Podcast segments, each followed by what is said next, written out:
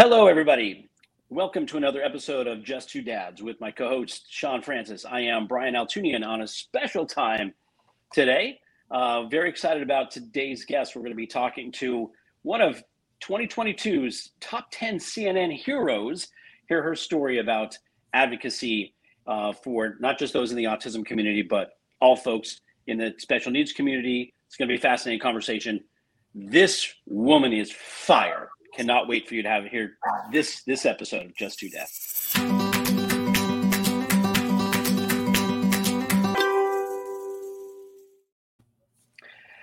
Hey everybody, this is Brian Altunian. I'm here with Shawn Francis, my co-host, my co-founder, my partner in Thrive, business partner. We've been doing this podcast now for a, a, year, over a year and a half. We mm. are on episode number 120, and we are really excited to be uh, to be talking to today's guest. Before we get to her, it's fascinating, fascinating story. And by the way, she's going to blow your socks off too, because this woman is a woman of action.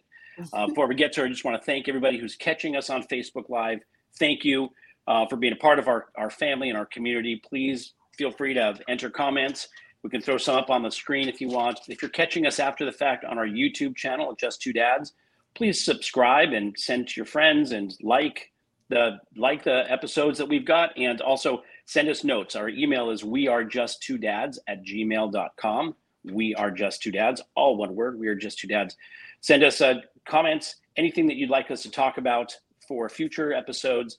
Um, we are open to, uh, to this is a community effort here so we're supporting our community. In addition if you're catching us on podcast outlets thank you for listening in. I get notes all the time hey i heard your podcast. I'm like oh my god that's so fantastic. So We've got broad reach, including our folks down the U.S. Virgin Islands who are catching us live on WSTX AM radio as well. So thank you everybody for participating and and being part of this this conversation. For those people who serve the special needs community and uh, are warriors and making making a huge difference in our world. So without further ado. Uh, I'm excited to get in the conversation with our with our guest. Before we do, I'm going to throw it over to Shawn Francis and give you a little background and uh, and jump into the conversation. Shawn, you're looking dapper today, my friend. That's a word, by the way. Dapper. like dapper. well, thank you very much. I'm feeling dapper. And um, along with the um, yeah, the fact that I was able to open my eyes and see another day, another reason, part of the reason why I'm feeling dapper is because of our guest today, who I'm looking at. Um, now, we are all uh, advocates in some way, shape, or form. Those of us that are in the special needs community. There are those of us who are advocates by way of um, uh, parenthood because what would you not do other than advocate for your child? There are those who are advocates by choice because of profession. And then there is our guest today who uh, i think is just at least to me in a little bit of a, a different category. You know they always say that we we can't control what happens to us. What we can control is how we respond to it. One of the most freeing and liberating things that we can do, that literally nobody can take from you, is how you choose to go about your day and attitude. And when you hear what this woman has faced and the amount of lemonade that she has made out of her lemons, um, you know, she is a CNN hero, uh, top 10 hero. She is uh, part of the uh, women community with, uh, uh, with Senator uh, Kimberly Lightford. She is a fellow with Erickson Institute. She's co-host on 1390 AM Brunch Bunch.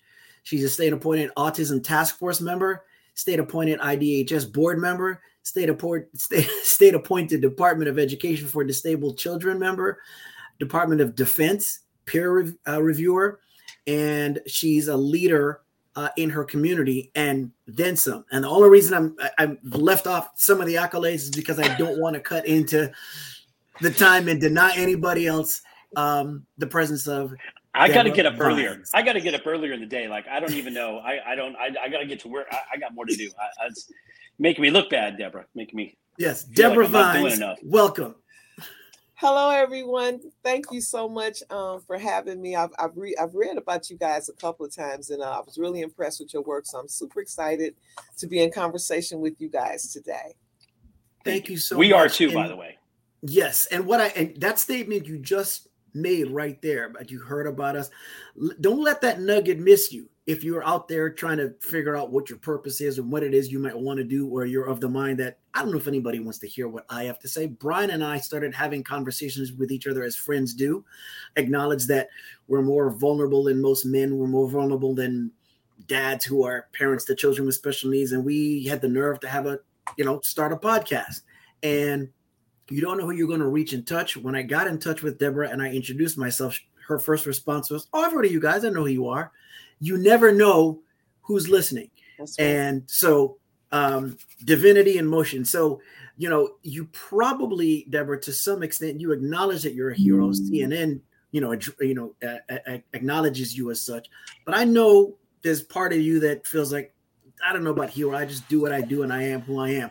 But all heroes first of all, you are one though, and all heroes have superpowers, and the superpowers of a hero comes from that hero's origin and your origin, your upbringing, everything that you've done that reflects the way that you deal with the things that life gives you. So let's go backwards, right? From the CNN Hero Award, which is this past year, back to your roots, your family, your upbringing, and everything that uh, led you to how you responded to the date of diagnosis for your son and where we are today? Oh wow, how much time do we have? You know, I'm not enough. Not enough. Never enough. Never. Well, enough. you know what? I, I think I want to just go back to when when I recognized that I was a leader, and that was um I'm gonna say maybe my freshman year, maybe eighth grade, freshman year of high school.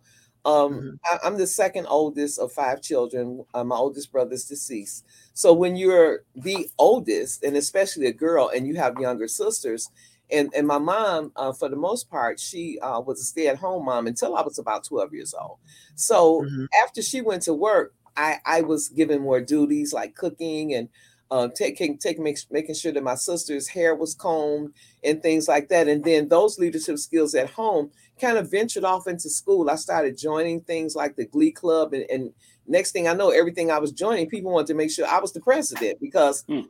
I guess you call it bossy, a leader, or however you want to put it. But I, I, I, I like being in charge. I do. But at the same time, with wanting to be in charge, I know how to step back and be led as well. So that that's mm-hmm. one of the things that I've learned to be an effective leader. You have to know how to be led. I've always loved being a part of something. I've always and, and, and I'm so glad that you asked me that question because it gave me the opportunity to even think back on some things that I've done throughout, throughout my life that has created me to be the leader that I am today.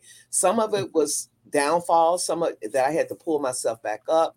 Some of it was just some great, amazing things like winning contests, modeling contests when I was younger, uh, uh, starting groups of girls that we just um, went out and, and, just gave people things that were more less unfortunate, less fortunate than us.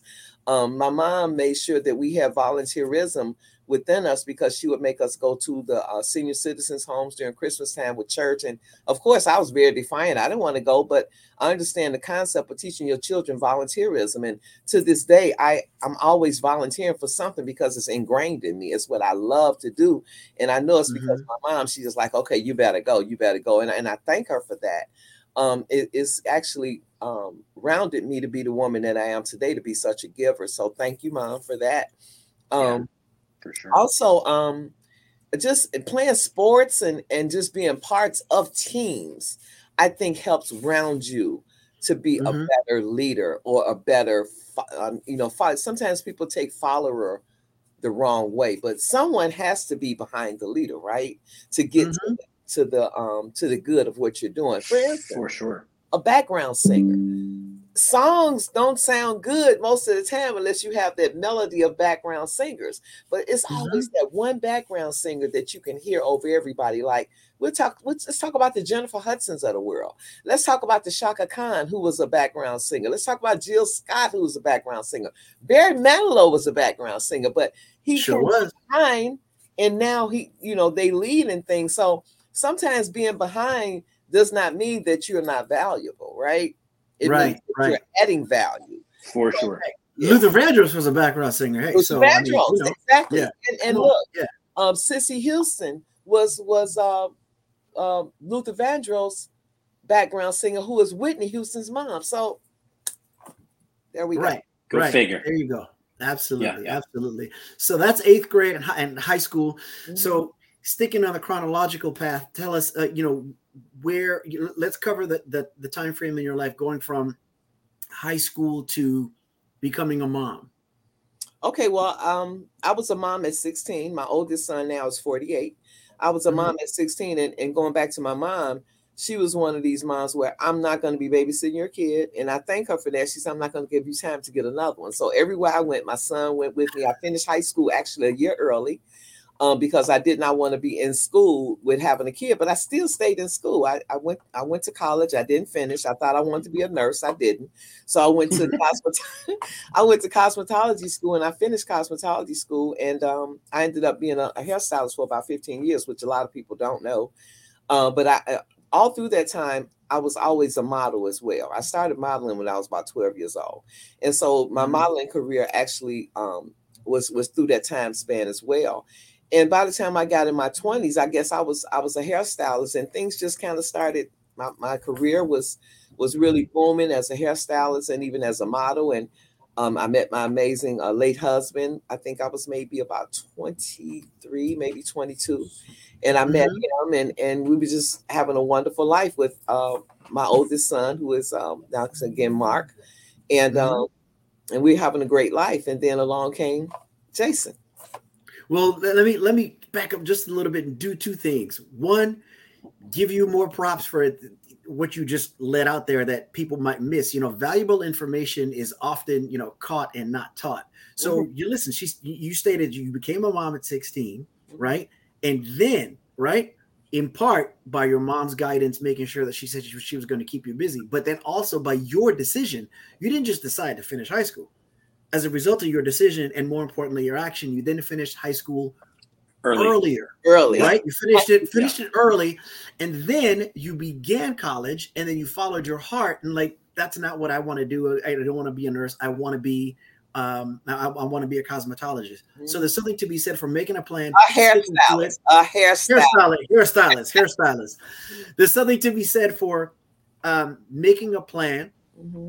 following through with it being able to pivot and course correct and follow your heart as well. So yeah, I'm hoping that everybody's taking notes and they, you know, and they catch that. So um, then you're you're married and you have your your second son, uh, Jason, and then he's diagnosed at what age?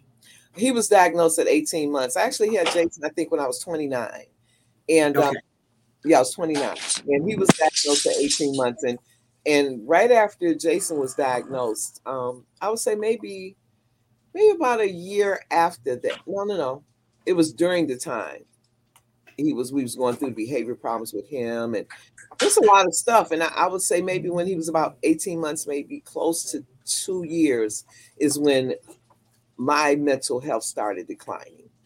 Uh, as it relates to getting things for him, doing stuff for him. My life as I once knew it went away. Um, completely, completely. Hairstylist, the Debra yeah. fashion model, the Debra being able to jump up and leave and go where I wanted to go, do mm-hmm. what I wanted to do. Because, mind you, again, my our oldest son, he was a latchkey kid, straight A student, no problems, um, knew how to um, live in his own space. Didn't right. worry about him, be, him being in trouble with anybody because he just didn't have that mindset, right? But once I had Jason, my, my life did a, a total flip flop, and I became and very depressed, very depressed. That's and I, I appreciate that because now we're getting into some nitty gritty and transparency too, mm-hmm. because a lot of people feel that okay, if you're a hero, what that means is you know um, life is perfect. A, yeah, life is perfect. I'm it's a picture of valor, and I don't right. I don't share or I'm afraid or anything like that. So, you know, what were so two things. So the first one is what were some of the delays or things that you saw that had you even suspect that something might be wrong. Um, because you know that's a little earlier at least in you know in most cases you hear around the age of three that the diagnosis takes place. Of course that's years later.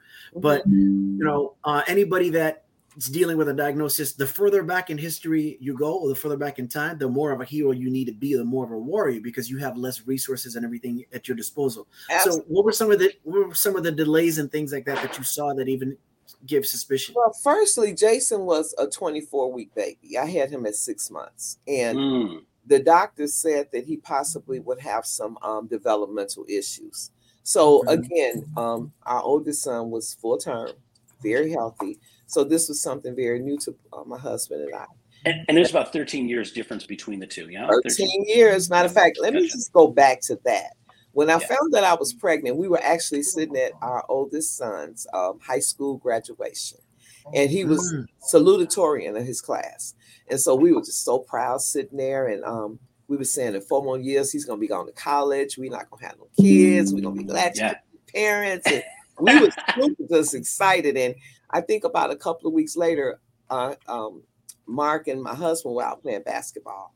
And I just got really sick. My stomach was hurting so bad and found out I was pregnant. I was Mm. three, I was three months pregnant when I three to four months pregnant when I found out, and um and then so leading to that um again so after after the birth of Jason during the pregnancy, we knew that he would have some challenges. That's what the doctor said after he was born, early six months. They said that he would have some challenges. So you know we just started kind of watching for stuff, and then he just started growing, and it seemed like he was doing things on point to me. But at Mhm. one time, I, I saw him, he was about maybe seven, eight months old, and he just wasn't giving me the eye contact that typically happens with children. He wasn't Right. meeting all the benchmarks for me. According to the doctor, he was meeting the benchmarks, but not for me Mhm. um, as a mom. And so Mhm. I, um, yeah, so we know. know.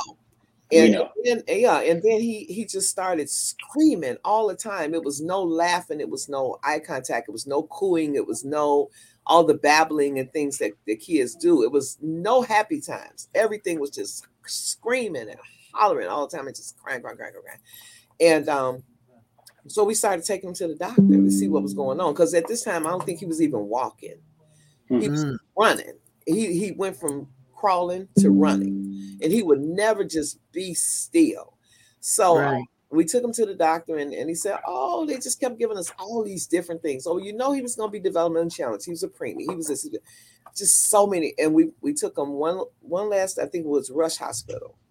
We took him there, and they said autism. Now, mind you, one of my good friends, uh, Vanessa, she uh, she's a nurse, and she was working in ER. And she came to me one day and she said, Debra, I think Jason might have autism. I was like, well, what is that? She said, well, man came into the, a, a young um, uh, family came into the emergency room the other day and they had a boy with him and he looked just like Jason, just staring straight ahead, all the characteristics. And I was like, oh my God. And we took him to the doctor the next day and the doctor said the word autism. Again, foreign word. Only thing I knew about autism was Rain Man. And Rain Man was a fully functioning man that could have reciprocal conversation. He just did quirky things, right? Right. Right. yeah. So Because what year was this? For just for That was folks. This the was next in- question. 88, 89. It was 88, like the end of 88 going into 90. late 80s. Yeah. Yeah. Yeah. Mhm. And so Yeah. there was not the diagnosis of autism for children at that time was pretty pretty low relative to today for sure, right? One in a One thousand. in a thousand. One in a thousand. Wow. And, and when we talk Wow. about even the diagnosis in black and brown communities, it was even more than that Even because less, yeah. our families in in uh, community black and brown communities, we weren't getting our children to the doctor, so they could they didn't have the data. So Yeah. this was a nationwide um, report, evidence based report from the CDC. But when you look at the statistics, even now, they're broken down in black and brown communities, they're broken down in white communities, they're broken down in affluent communities and underserved communities. And then they come together with this number. But at Uh-huh. that time, yeah, at that time, it was just nationwide. So we'll say nationwide autism um, a diagnosis was one in a thousand. Now it's one in 48. So you figure Wow. 49 people in the room, the 49th one has autism. Somebody's gonna have That's it might, be, it might even be two or three. But uh, moving forward, um, we I, I just threw everything that I had in me um, to getting Jason better. I, I quit my job as a stylist because, firstly, I didn't have a choice because we didn't have Mhm. anyone to watch Jason. They didn't have all the great daycares that they have out now that service families with disabilities. They didn't have all the ABA services. They didn't. ABA was just kind of coming on the rise in um, underserved communities then. So if if we if they had it, we couldn't afford it, right? So Mm, all the services that I did find was out of my financial reach. wow. Depression study. and I, I, I felt like I was not being productive mom. I felt like I was a, a um, I guess you say a hamster on the wheel, just going round and round and round and not getting any results outside of the ones that I was getting at home with some mm-hmm. things I was just teaching him just as having, I guess, mother wit. And uh, I just kept going on and on. And again, just going down this slippery slope of depression. And yeah, yeah. I found myself uh, in a little a little bit more depressed than I should be, and and my life just kind of spun out of control.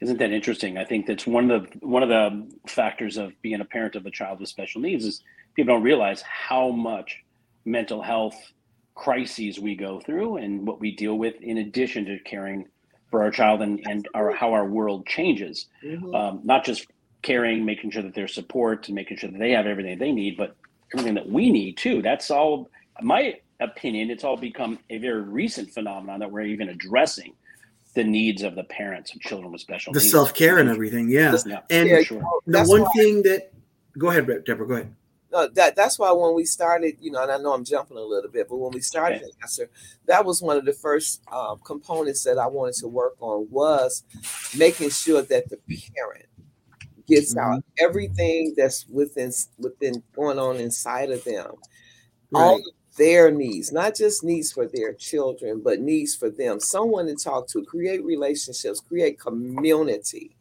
And mm-hmm. that's what was missing for me. Yeah. Well, it's two things there. You can't, it's difficult for a person that can't swim to save a drowning individual. And that's the reason that analogy is the same reason why they tell you when you're on a plane, you know, you put your oxygen mask on 1st mm-hmm. And so the one thing I know that you and I have had honest conversation about leading up to today is one your transparency and we talked about the differences uh, from a cultural standpoint for the special needs component and when it comes to um, you know things of that nature so we know that in our black and brown communities especially with men not as much with women mm-hmm. that the idea of therapy is not something that's necessarily embraced so at that point in time where were you with regard to receiving any kind of therapy or any kind of help or anything like that uh, and I don't know what the services are like in Illinois. Uh, but were you able to get anything? But were you or were you left to kind of just figure it out on your own as best as you possibly could in terms of the depression? Um, I was left actually to figure it out the best I could because I didn't even know I was depressed. Let's just say mm, that is so. You everything. Yeah, you, okay, so you're just an, you're just answering questions, but what you're doing in the manner in which you answer questions are just dropping nuggets. And again, like I said, I hope people that are catching them because it can't be taught; it has to be caught. Mm-hmm. Do you hear what she said? For those of you that are listening, I'm asking her about dealing with the depression, and the first response you're giving me is that you didn't even know that you were depressed. I didn't even know you were depressed. I, I thought that I well.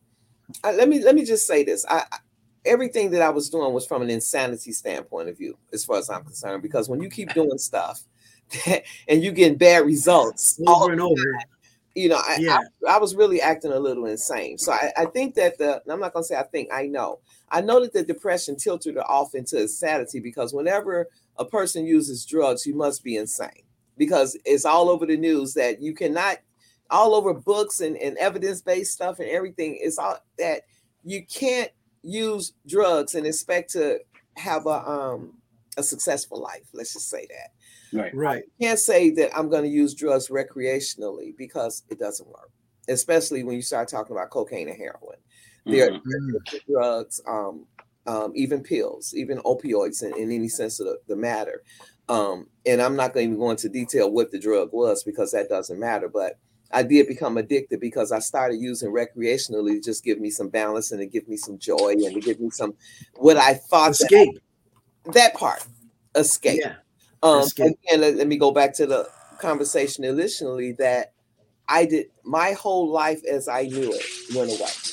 The the glamour, the the the, the job, the finances, everything went away because of Jason.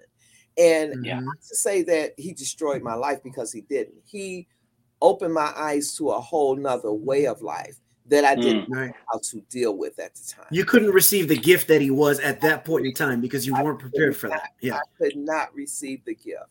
And but yeah. once I got clean and received the gift, that look at what happened.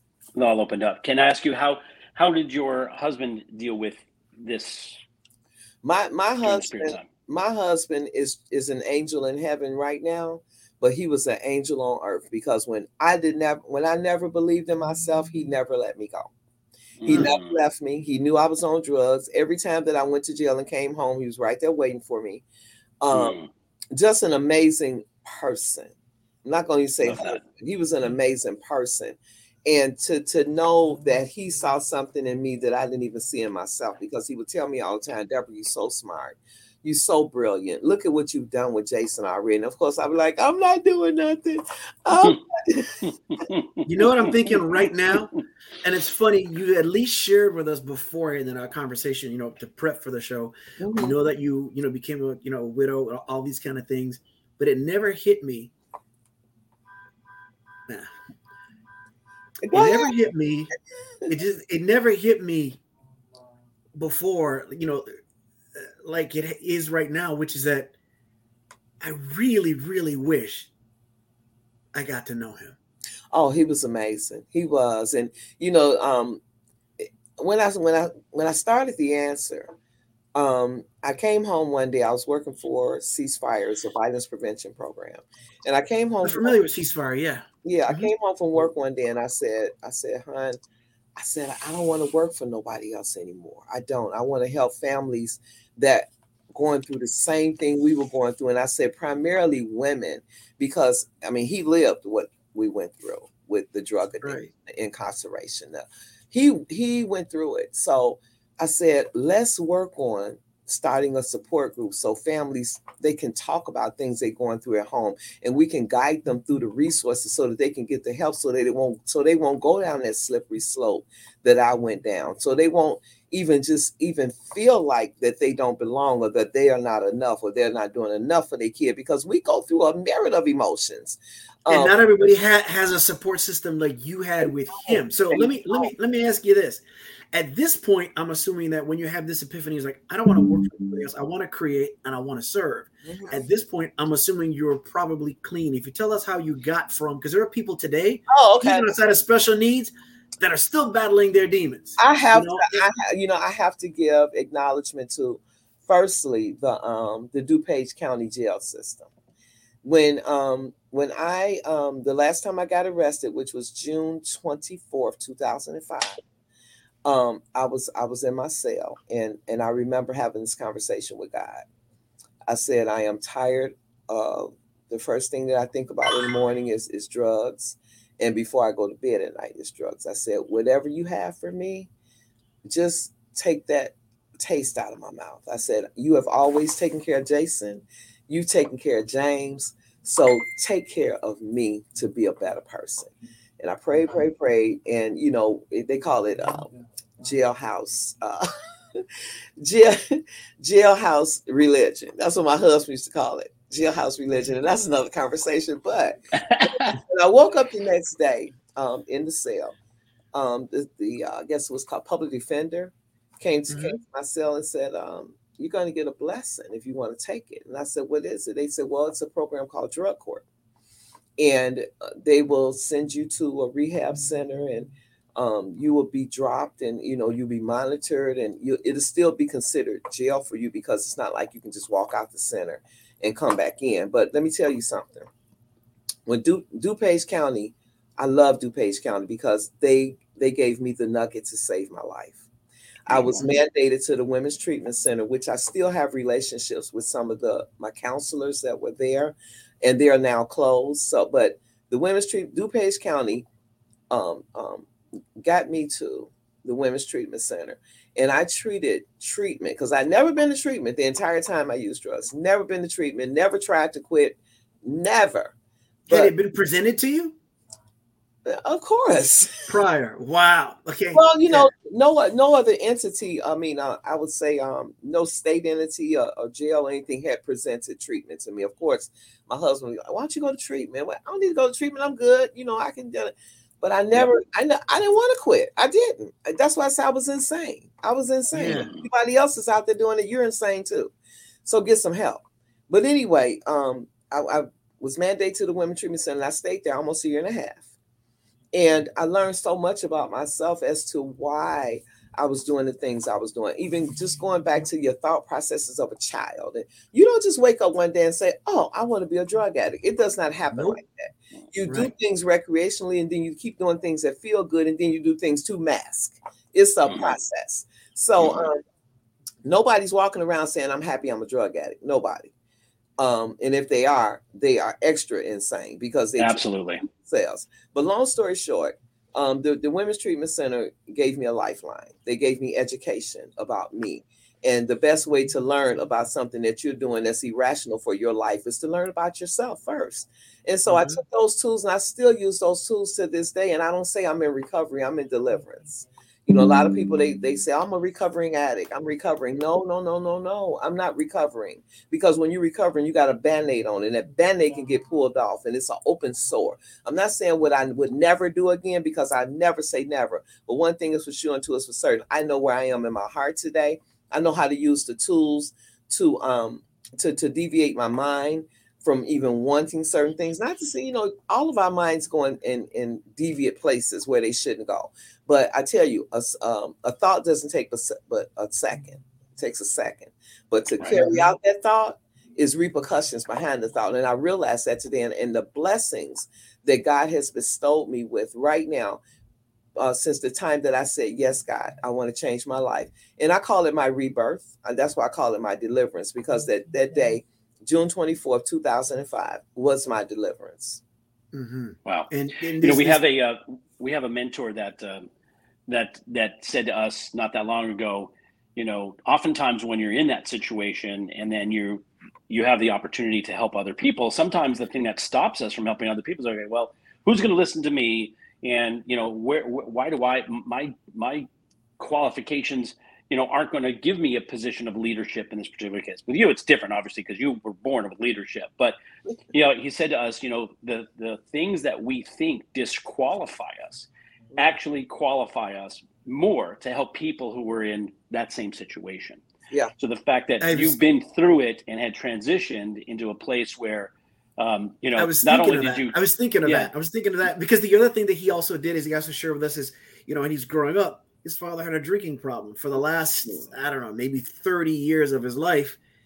Those things were behind him. And when it, when he got help, he asked him, "Are you not going to, never going to drink again?" He goes, "Well, I'm not going to tell you I never will, but I'll tell you that I won't today. And you and that word in your in your deliverance just now, you said twice today. So that means that, and I think you're conscious of it, but you might not even be. And it might be a natural thing, which is that you said never, but you're so focused on here's what I'm doing today. And and and I, again, everything we do here is about bettering those that are, are within the sound of our voice and able to see us. And so if you think that you need to have a drug problem to relate to it, if you think that you need to be um, a member of the special needs community, which you will be if you live long enough anyway, just by old age. Well, um, all, of, all of us have a special need. You know, you have one too. You we sure do. We all have That's right. Need. We all sure. do. And if and if you don't, you will be. But the bottom line is, everything we're going through here, and we're talking about, is universal because anything you're trying to accomplish, first of all, everybody's got what I what I call holes within them, right? Oh, yeah. Things in which they're deficient. Sure. And we and and they tend to fill those things with things that may not be good for them. It could be drink, it could be sex, it could be gambling, mm-hmm. it could mm-hmm. be somebody that just doesn't support you, whatever the case might be. And for other people, it's extreme. But the bottom line is we do things that don't serve us or the people that we know each day. So everybody, anybody, no matter what you're facing, you know, you can go ahead and get out of that if you end up making a decision. And if you want to get way down the road where you've got 50 years in the future that you've lived this purposeful existence that starts one day at a time the smallest journey starts with one single step so the fact that you've done that and taken that approach that's that's God everything. Gets, God gets all the glory. He gets Absolutely. all the glory and the praise, all the glory and praise. Yeah. You know, even even as as I move forward, and the reason why I, I guess I would say because it's not that I ever kept it a secret, but the reason why I'm so transparent about it because uh, all of my life actually ended up being an open book.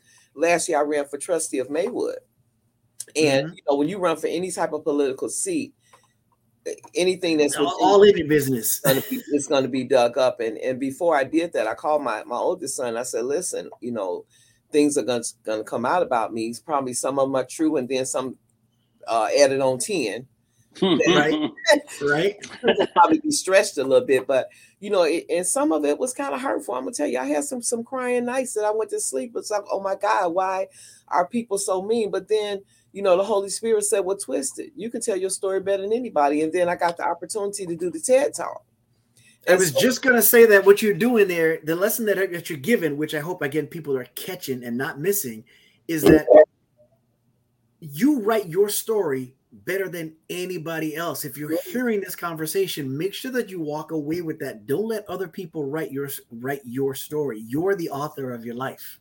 Yeah. So, so, so when I uh, when I when I tell us about that, do that, Talk. Yes. did the TED Talk, and as yeah. I was writing the TED Talk, I said, you know what? I can't leave this out without adding this. I can't leave this out without adding this. I said, forget it. Let's just go for it. But you know, the pretense of the TED Talk was not necessarily about drug usage or being an addict or anything. It was saying it was, the whole pretense was special needs parents have needs too. That was the mm-hmm. title.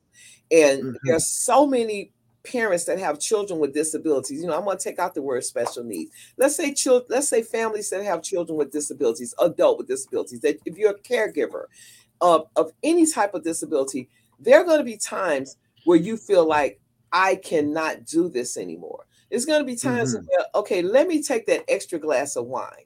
You find yourself waking up in the morning, you know what? You get the kids off to school, you're drinking a glass of wine. You are eating too much. You're shopping too much. You're gossiping too much. You're fornicating too much. You know, all these things that that hit the endorphins of your brain that make you feel good. You look up and you're doing things too much to, to get away from that overwhelmness of having that caregiving moment, right? Mm-hmm. So I just encourage anyone that's in the sound of my voice that has a child living with a disability or adult with disability. My son is 35. Um, make sure that you have something that you do just for you. Even yeah. if it's 15 minutes a day, make sure that you have this self-help, this self-care time. Mm-hmm. Go get nails done, get your hair done. Those are things that are kind of givens now, self-help stuff, but know how to regulate your mind because the mind is going to get you to a place to where it's a happiness. I, I give myself, I do affirmations every morning, every single morning. Um, I do, and, and, when I found myself getting away from is when I saw my mind, my mind kind of declining a little bit and going in places where I shouldn't go. So I make sure I feed my mind every day with affirmations and the Word of God. I'm grounded with God. I'm, I belong to an amazing church, Jordan Temple Church, and I make sure I surround myself with people that are of love that mm-hmm. love, love, giving, and serving. And, and, and, I have three things that I that I um I guess you would call them the the disclaimers for my life now. Mm-hmm. If I can't serve you, if you can't serve me, or we can't serve together in some type of capacity, we can be friends, but it's not in my circle of my heart because right. I, there's limitations. It's limitations now to my heart. Yeah. Limitations yeah you can make sure your, your heart can go and your mind can go in a whole nother place. It's going to put you back in the place where you was once before mm-hmm. that you don't want to be. And and yeah. and I just adapt that policy and everything that I do. Well, look, we're only here for a minute on this planet. It's a blink. So it is it is in your best interest to make sure that the the show or the movie theater that is your life, everybody ain't in the VIP. That's not right. everybody's in the front row and that doesn't mean you love anybody less because you know whatever t- we're never going to be as young as we were when this or any other conversation began right. so we need to be very mindful of the time that we spend so now tell us this though because you're so effortless in kind of you know what you do and your communication and everything so it's very easy for people watching to be like well she just she went through her trials and tribulations she just jumped up one day and did a ted talk oh, no. how did no and we know that's not the case tell us how that comes about because somebody's listening going I might like to do a TED talk. There's somebody listening who thinks that they shouldn't because their story isn't worth telling, oh, and we know no, they're wrong. No, How does that come about? No, don't. You know what? I and, and I, I definitely respect the TED Talk platform because it, it it empowered me to even go further with the transparency of my story. And and things happen. God is just so amazing because things happen in divine order. And when I, the buzz from the TED Talks kind of started dwindling a little bit, then up comes the CNN hero. And so when they right. heard my story, when okay, so firstly you have to be nominated. And when I was nominated, I still don't know what my girl Lori Lori Cobbins or um, Dr. Lori Cobbins or Suzanne Levion put in their letters, but they put something in there that had something to do with the, my transparency of being in um, uh, in deliverance of, of drugs. They put mm-hmm. that in there and, and just some of a lot of the amazing things that I was doing within the community. However, um, my advice to anyone that wants to do a TED talk or be transparent about your life, nobody is comfortable. Everybody's not comfortable. Um, I guess being really transparent, they're not, and, and that's right. okay. that's okay because it, it's it's definitely not for the swift. You have mm-hmm. you can't you cannot have thin skin because right. you be judged on your truth. Um, I'm judged every single day, not just on my truth, but with things that I do within um, the Answer Incorporated based upon my past. You know, sometimes people mm-hmm. don't trust you because you do have a, a, a extra ex offender past or, or being a drug addict past. But at the same time, you know, I, I work to make sure that the families that we serve have what they need. And I know it's going to always be some bumps and bruises when you're doing the work of the Lord. I definitely mm-hmm. never compare myself to God or Jesus. But at the same time, when you're doing servitory work, and especially when it comes from your heart and soul, you're going to be judged and you're going to be ridiculed. So I just say, keep going. You know, it's right. it's interesting because it's amazing. I told you, you know, um, Brian and I met in financial services working there and you know started an initiative to bring financial service and education to the special needs community by the time i met brian i had spent years thinking to myself, man, if somebody questions my integrity or my intention, especially a special needs parent, I just don't know if I could take that. And then I, I, I it hit me one day, and I thought, look, there's people that disagree from a religious or spiritual standpoint as to what Jesus's role was. Some people think he's a prophet. If you're a Muslim, that's what you think. Some people think, you know, some people are not Christians, some people are agnostics, some people are atheists, whatever the case is. But everybody, regardless of their faith, agrees that his intentions were the best. And despite his intentions, he was questioned to the point of death. So if I'm not Jesus and I dare to do anything remotely worthwhile, who am I to think that I'm not going to be questioned? So the only way, only way you're not going to be questioned or challenged is if you spend time on your couch rooting for somebody else. And I'm not even judging you if that's what you do, that's but right. just know that path A gets you this, path B gets you that. And so um, that's something else. So tell us about the the answer then uh like because i mean what you guys are doing is uh, i mean well, well, tell us what you're doing so people understand, and people should go well, to your site. The answer, the answer incorporated, the answer incorporated, and, and so I go back to the conversation that I had with my husband when I said I want to quit my job. Well, I didn't, I didn't yeah. quit; they ran out of funding, so the the program did not um, come back in. So I was like, I don't want to go work for anybody else. I want to do this non for profit. And I didn't know anything about non for profit. All I knew is I want to help people. And so mm-hmm. I, I, talked to a couple of my friends that were in the non for profit world, and, and we came up with a name and we came up with a mission statement, which is that we provide support, resources, education, recreation, advocacy, social skills, and workforce development not just for families living with autism, but developmental and intellectual disabilities. Because once we got started, we found that a lot of families were reaching out to us with children that had Down syndrome, ADD, mm-hmm.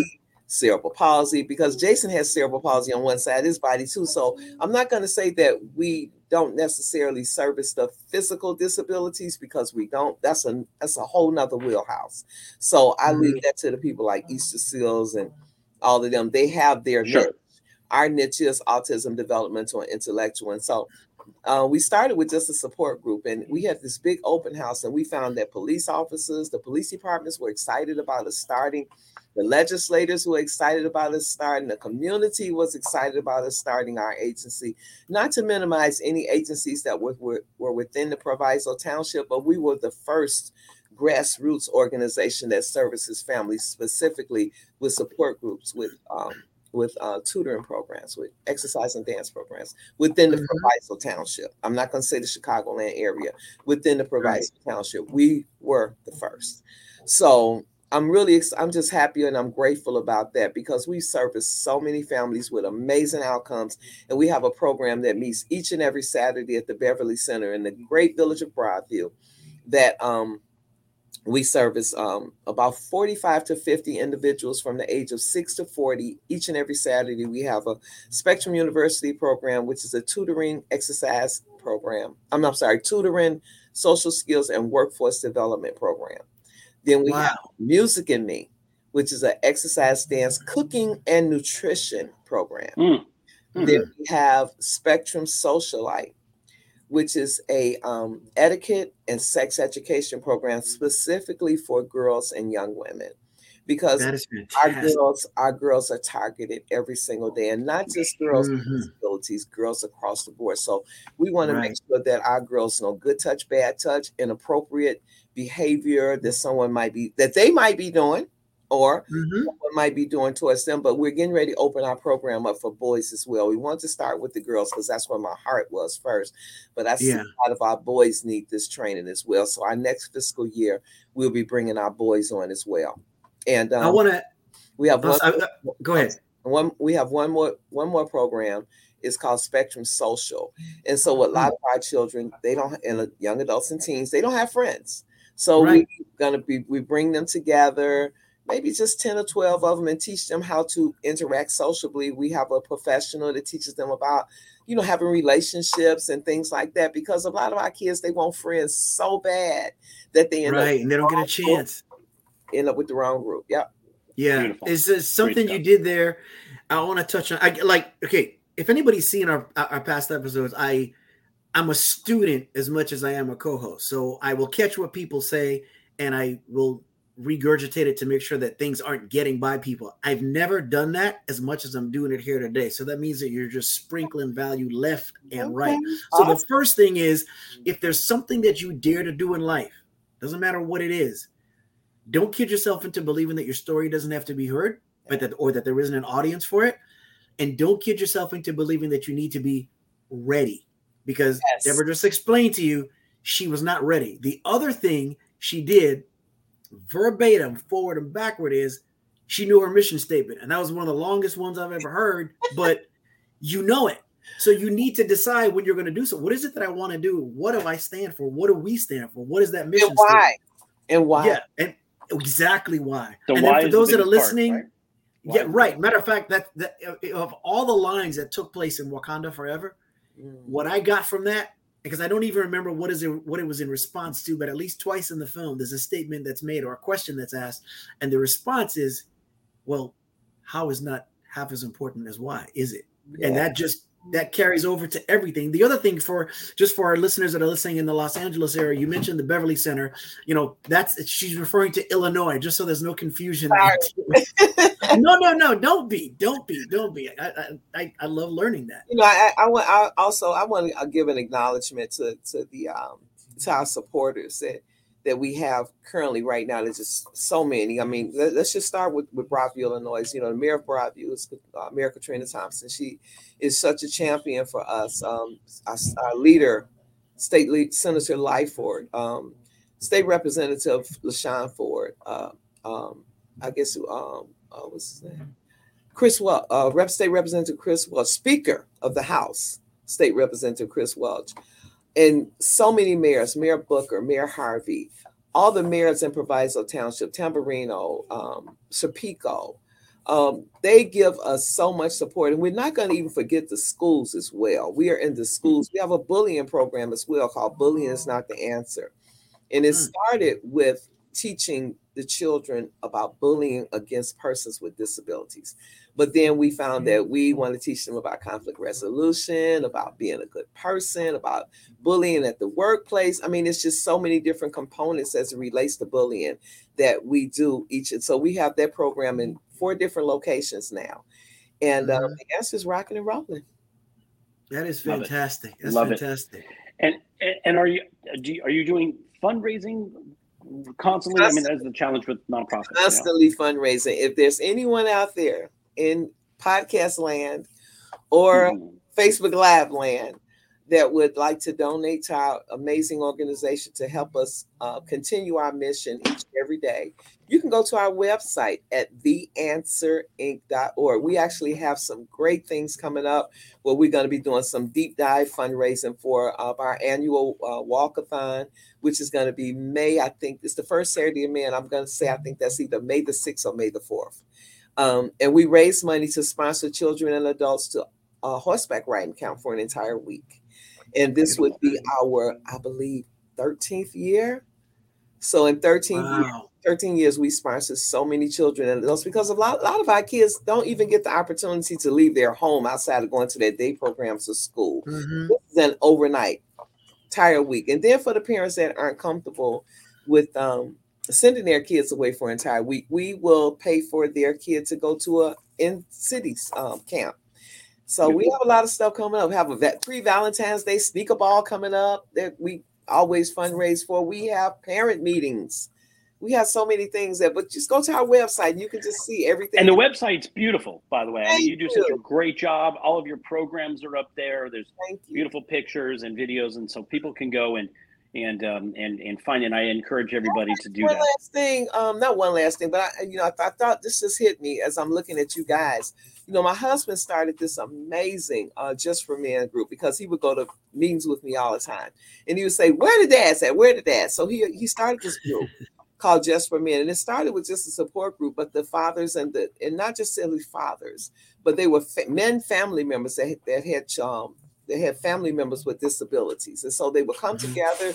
They would go to sports bars together, and just had this great camaraderie with them. So we are working on getting that stronger. So if it's any fathers or men out there that have children with disabilities that would love to be a part of our group, you can call us at 708 296 5651 or you can shoot me an email directly at dvines at theanswerinc.org. There you go. theanswer.org folks for sure and i think that that's a great uh, that's a great idea um, we have talked about putting a men's group together uh, for quite some time so if i can put that up on the on the site here there you go There you go. divines at theanswer.org um, so it's something that we definitely INC. You forgot the INC. oh my Right. gosh see that people uh, well here's your phone number 708-296-5651 hopefully we got that one right uh, we're doing it on the fly we're doing it on the fly That's okay. Uh, Deborah, a this has been an, a, a, a fabulous conversation. I can't believe our hour's almost up, as it, it always flies by, and we we're just Yeah. amazed by that. So, at this point in the show, um, Shawn usually asks a question of our guests. Uh, you may know that it's coming. There it is. Thank you so much, Sean Hall. Well, Sean Hall is, is our producer in Hawaii, so he he'll correct me on occasion. So he just corrected that for us. So D Vines at theanswerinc.org. yes. Um, so I'm going to throw it to Shawn to Shawn Francis to ask ask her a question of you, Deborah. Hopefully, you'll. I know this answer is going to be phenomenal for folks. I will do that. And then this is a total inside joke, but it wasn't Sean Hall that actually put that correction up there. It was me. Oh, was it you? All right, good. Well, thanks, Sean Hall. Anyways, thank you, Shawn Francis. it was a complete inside joke there. But anyway, at this point in the show, as Brian mentioned, you know, we asked the following question with the qualification, which is that, you know, our ability to change the world is tied to, in some way, great or small, our ability or our willingness to change ourselves. With that said, give us just one example of a thought or a belief that you once believed very strongly, but no longer believe to be true. Hmm. Oh, wait, that's a lot. You know, not to not to tilt her into the negative lane, but I would really, when people say I love you, I want them to really mean it. When people say I want to help you, really mean that you want to help. I would love to to see people be more intentional about Mhm. what they say. I would love to see more people serving because Mhm. it, it doesn't have to be a big serve. It could be a small serve. And every single day in what we do. That's what I like to say. Love that. That's Beautiful. fantastic. That's fantastic. Yeah, I think uh, you know we we we talk about it all the time. Shawn usually quotes it. You know, the service to others. It's a Great Muhammad Ali, right? Service to others is Yeah. the rent we pay for our place here on earth. You know what I Um, say all the time? I um, one of my quotes is uh, lead with love and love will follow. Beautiful. There Love you go. I, Well, and here's the great thing about it is that usually when I sign off, uh, you know, my half of the sign off of our of our episodes, I do talk about that as we get here. So this is a perfect time for us to do that. You know what?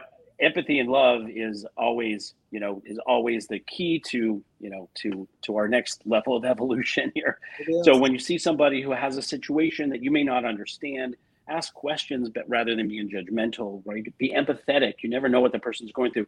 Not only is it, it may, may you may see a child that's going through a having a meltdown or something, and your instinct is to is to criticize the, the parent. You never know what the parent is dealing with at that point. So, be empathetic. Have some empathy. Understand that people are going through something that you may have no idea about. And if you look at the world through the lenses of love, the world is a better place. So always love, love and empathy. I love yeah, that. Thank you.